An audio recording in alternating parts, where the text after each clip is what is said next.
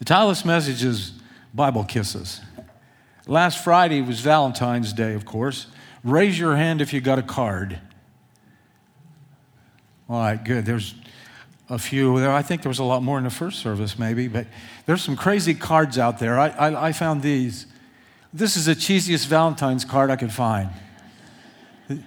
And then, I love you more than pizza. That's romantic, isn't it? And then I like this one the best. You're the sweatpants of my life, cozy, warm, and the only thing I want after a long day. I looked for that to buy Diana, and I couldn't find that card anywhere. So, uh, so uh, who got flowers? Anybody get flowers? All right, candy maybe, or another gift. And raise your hand if you got a kiss. Well, you guys are a lot more honest than, than you were in the first service. I called them a bunch of liars, and I had to ex- repent of that, actually. Actually, this, this is kind of a different subject this morning. I love kissing. I, I like getting kissed. One of my favorite things in, in life is kissing. I like to kiss Diana the most. I'm, i need to say that this morning. but, uh,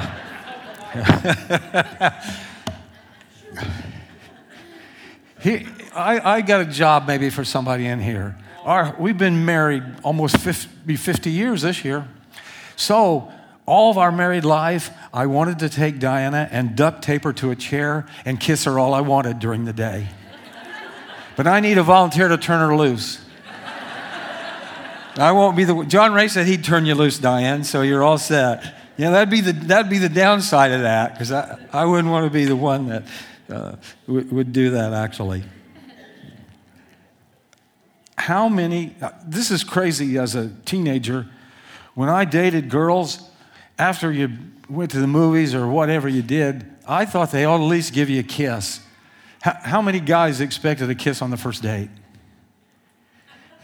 I can expect that out of you, Dennis. But, okay, here's the next question How many girls would, would give the guy a kiss on your first date? Boy, there are some in here that's not telling the truth. I can see that right now. When I was probably three or four years old, I had an aunt lived in close to East St. Louis. And my mother took me down there, and we were on a bus going into the city. And there was a African American family there. And over and over, I would scream out, I want to kiss that black baby. My mother was horrified.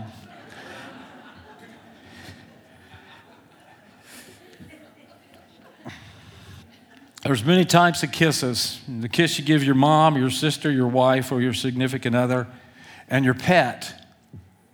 I kiss Izzy. That's my dog Izzy, our dog. I kiss her every night. That's why I scratch sometimes because I've contracted some fleas off that girl. favorite joke, one of my favorite jokes. Catholic priest was in a preschool teaching these little kids. He had a white collar on that had some raised indentation on it. He said, Children, do you know what this says? One little girl raised her hand and says, Yeah, it kills fleas and ticks for six months.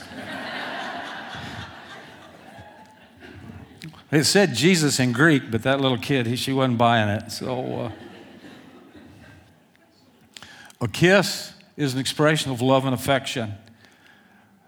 I think culture has changed its meaning to a degree that we've kind of reduced it to something that's erotic. So I thought this is close to Valentine's Day, so I thought maybe uh, we I dig through the Bible and find some verses on kisses because I, I think it's such a big deal and what God has to say to us and some of the things that we can learn from this. There's seven kisses in the Bible. Number one, the figurative kiss of God's attributes, Psalm 85:10. Mercy and truth are met together. Righteousness and peace have kissed each other. Now, sometimes we think about that, how hard that is to get mercy and truth together. Because truth hurts sometimes. Truth stings us. We know it's the truth, it doesn't make us like it, actually. Truth is absolute holiness with error or hypocrisy. But mercy is overlooking error and hypocrisy. And the same, I think, can be said about righteousness and peace. Sinful man finds righteousness frustrating, yet he cannot have peace without it. The verse says that these seeming opposites have met together and they've, they've kissed each other. How can this happen? It can only happen through Christ. John 1:17 says, "For the law was given by Moses, but grace and truth came by Jesus Christ." Christ joins God's righteousness and his overwhelming love together. And we say, how can God be righteous and merciful at the same time? Romans 5:1. Therefore, since we have been justified through faith, we have peace with God through our Lord Jesus Christ. So both sides of God's attributes were brought in harmony through the salvation that Jesus brought on the cross. Secondly, is the faithful kiss of salvation, Luke 7, 37 and 38. When a woman who had lived a sinful life in that town learned that Jesus was eating at the Pharisee's house, she brought an alabaster jar of perfume, and as she stood behind him at his feet weeping, she began to wet his feet with her tears. Then she wiped them with her hair and kissed them and poured perfume on them. This clip uh, kind of helps us maybe understand what that incident looked like. Let's watch. This Pharisee invited Jesus to have dinner with him, and Jesus went to his house and sat down to eat. Come along, children. Off you go. You heard me. Go. And up to all the mischief going, but good, son.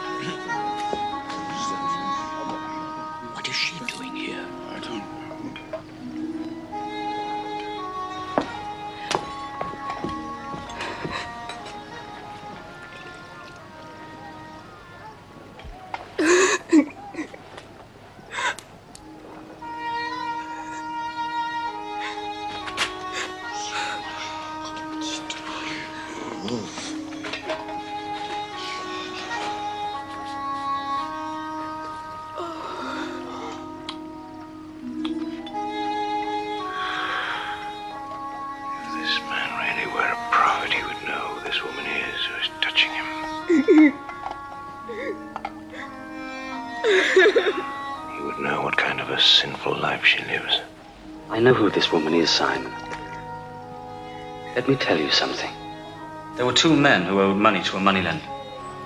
One owed him 500 silver coins, the other 50. Neither of them can pay him back, so he canceled the debts of both. Which one then will love him more? I suppose that it would be the one who was forgiven more. You are right. You see this woman? I came into your home. You gave me no water for my feet. She has washed my feet with her tears dried them with her hair. You did not welcome me with a kiss. But since I came, she has not stopped kissing my feet. You provided no olive oil for my head. But she has anointed my feet with perfume. I tell you then, the great love she has shown proves that her many sins are forgiven. But whoever is forgiven little shows only a little love.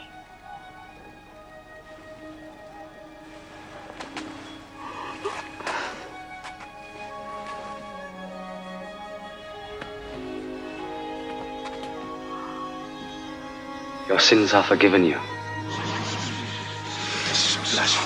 Your faith has saved you. Go in peace.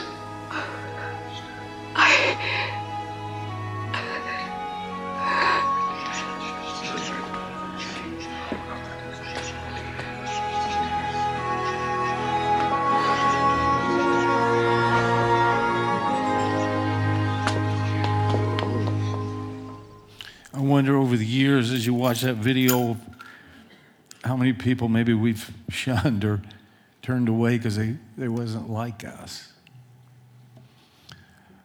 I think there are some people in life that sometimes we don't even want to be in the same room with them.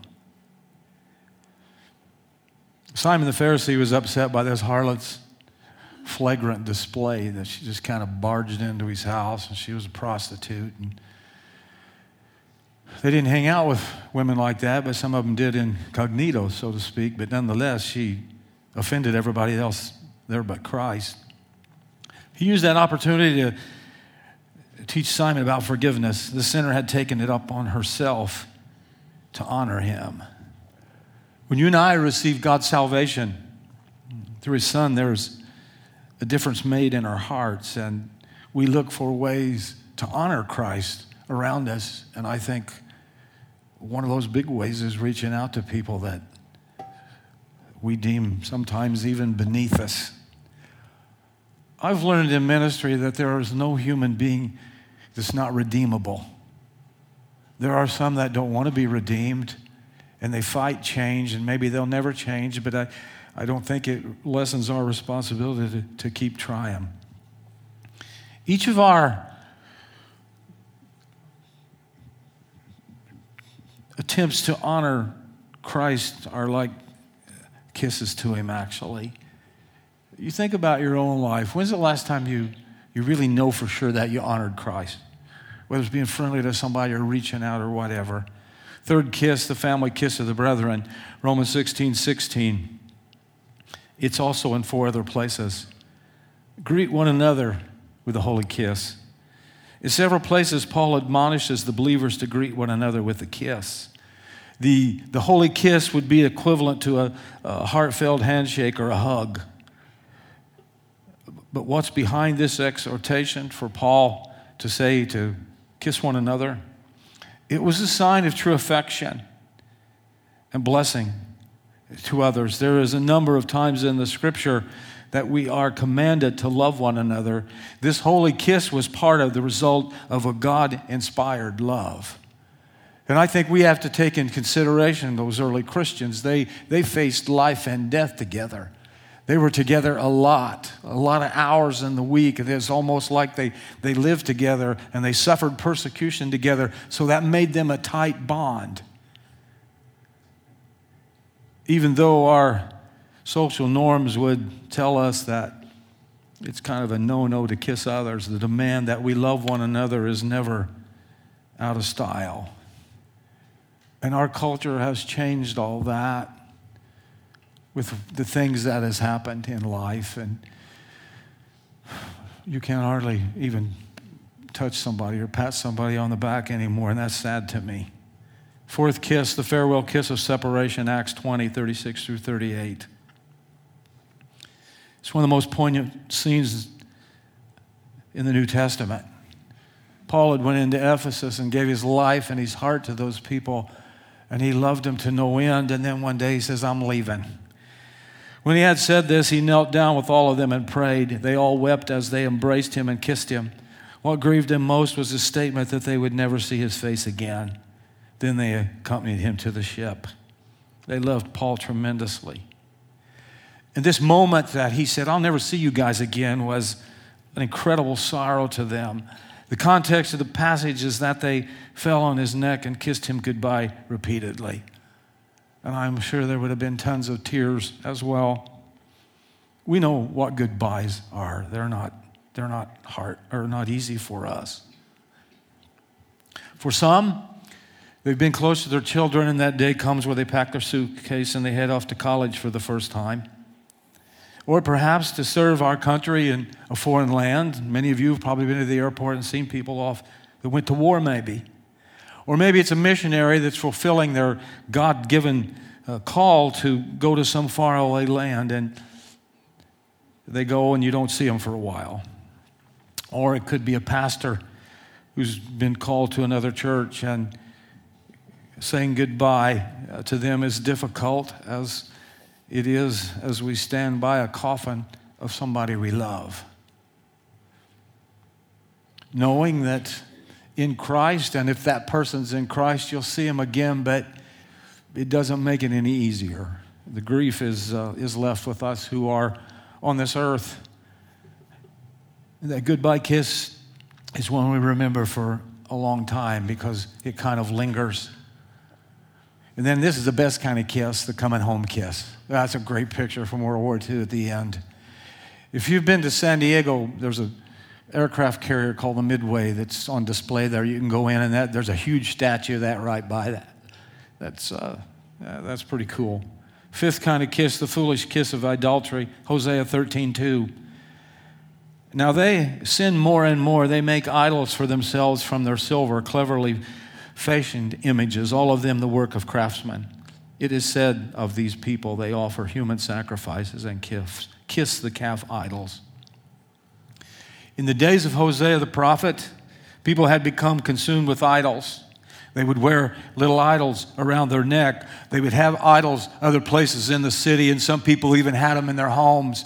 And part of that custom was to kiss that idol, to pay that idol honor and reverence. Hosea was pointing out the foolishness of it all. And today, we would say that we, we wouldn't do that. We wouldn't, wouldn't kiss an idol, but idolatry isn't dead. It just comes in other forms. Um, it could be sports gods or money gods or entertainment gods. It shouldn't be so with the believer. But we do those kind of things. And if you're fortunate to go to Ireland, probably the, one of the friendliest countries in the world, they have something there called the Blarney Stone, and people go kiss that.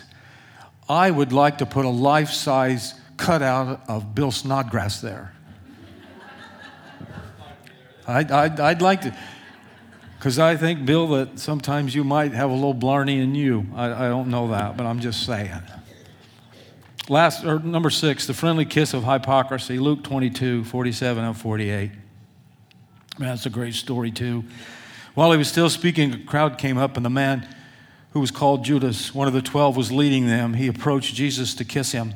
But Jesus asked him, Judas, are you betraying the Son of Man with a kiss? So when Judas kissed Jesus in the garden that night, he was not only identifying him the one that the Romans were to arrest, but also he was acting that he had affection for Christ for doing this. He was phony.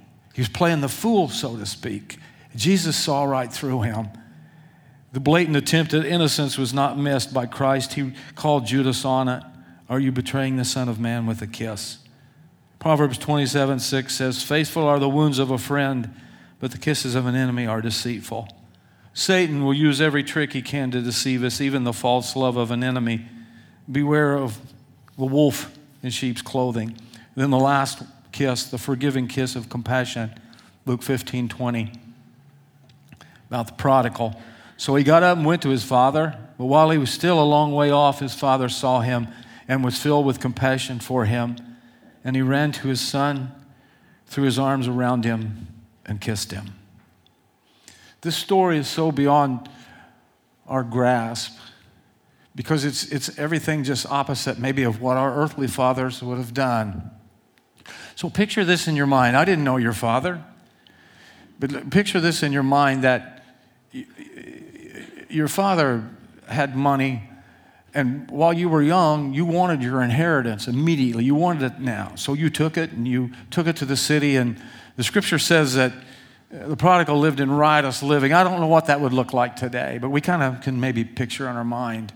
Well, he ran out of money, and in a sense, he was in alleys eating out of dumpsters, and he didn't have anything to eat, and he finally come home. Now, if that was you, and you had done that, and your dad saw you coming, how many dads would have been on the porch with their arms open and to bring you in and kiss you on the head, have a big feast, take off the ring, the family ring, and slide it on your finger and say, Man, I am glad you're home, and never mention what you did? I don't even know we as fathers, you know, if you think about that, it's a picture of the love of God. I am sure that the prodigal expected rebuke and reprisals. He probably expected to get a butt chew, and I don't know, but at least mention that. And maybe after you have unloaded your frustration as a dad on that boy, then you would. But that, he skipped all that. Not even, I told you so. Instead, he was welcomed with open arms and joy. And so, that picture for us as God stands ready to accept our repentance and faith now. Even though you may feel that you are a great way off, God is willing and waiting to run toward you and to restore you to Himself and take all your sin and put it in the deepest part of the ocean and put up a no fishing sign. It's gone. I don't know how long you've been a follower of Christ, but when we backslide in that backslidden condition, it's the most miserable place to be on earth and in life. Because you know what you should be doing and you're not doing it, And the Holy Spirit reminds you of that. But then that experience of finally listen to the Holy Spirit knock on your door and you finally let down your guard and look up to God and say, Lord, I'm sorry. Would you please forgive me? What a, what, and let that, that whole wave of grace just washes over you and you feel clean again. In life, we do that over and over and over again. That's what God makes God so amazing to me. I had somebody tell me one time, says, when you, when you get that far away from God, He'll just kill you and take you home. I said, that can't be true or I'd be dead. Kisses can mean a lot of different things. And as we have looked at these examples of Bible kisses, uh, we see it as an affectionate sign of love or a hypercritical sign of betrayal. But an honorable kiss to God can bring many blessings and great benefits.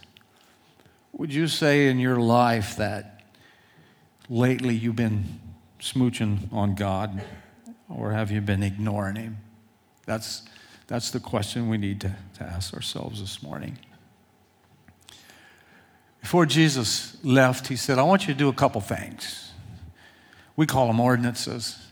He says, one, I want you to baptize people in my name. It's an outward sign of an inward change that you have accepted Christ and your old life's under the water and you come out fresh and new and you're going to live for me. And then, secondly, he told us to take communion. Remember his life or his death and his suffering for what he's done for us. It's a remembrance of his love and affection for us, and he wants us to show that back for him. And I always say this because I, I'm always at a loss for words. There's nothing that we can say right now that can even come close to this sacred moment. I believe in life that there aren't, we've, we've erased or we've eradicated most sacred moments.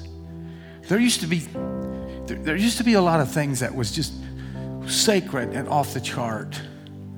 When a young couple stands here and gets married, when they say those vows, when they look in each other's eyes, that's a sacred moment. It should never be compromised. But we know what happens in life. And it's just, I'm trying to say that of all the things that we do in life, this, this will be the most sacred that you and I will do to me, is my opinion, just my opinion. So I ask you to make this sacred in your mind and your heart this morning. Lord, I always say this. I'm always at a loss for words. And sometimes it's maybe hard for us to see some of the pictures that maybe what you looked like when you're on the cross for us. Disfigured, beaten, almost senseless blood everywhere.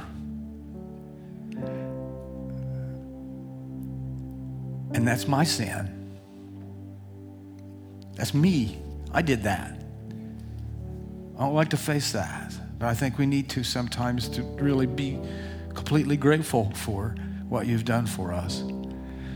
So, right now, Lord, I pray as we take this bread that it has meaning that it's not a ritual, that it's not a tradition, but it actually means something tremendous to us. 1 Corinthians 11. This is what the Lord Himself has said about His table, and I passed it on to you before. That on the night when Jesus betrayed Him, the Lord Jesus took bread. And when He had given thanks to God for it, He broke it and gave it to His disciples and said, Take this and eat it. This is my body, which is given for you. Do this in remembrance of me.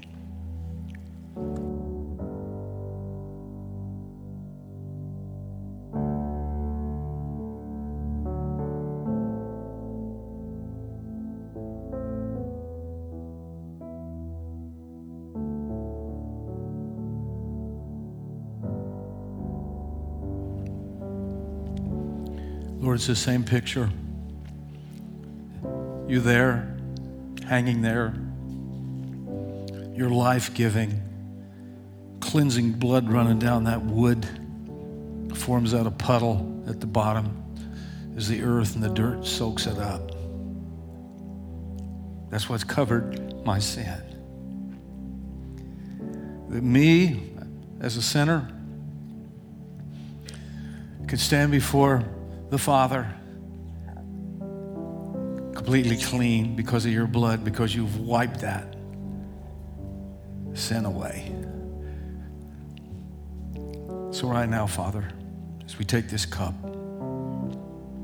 may it mean what it's intended to mean in our lives and our hearts. In the same way, he took the cup of wine after supper, saying, This cup is the new agreement between God and you that has been established and set in motion by my blood. Do this in remembrance of me whenever you drink.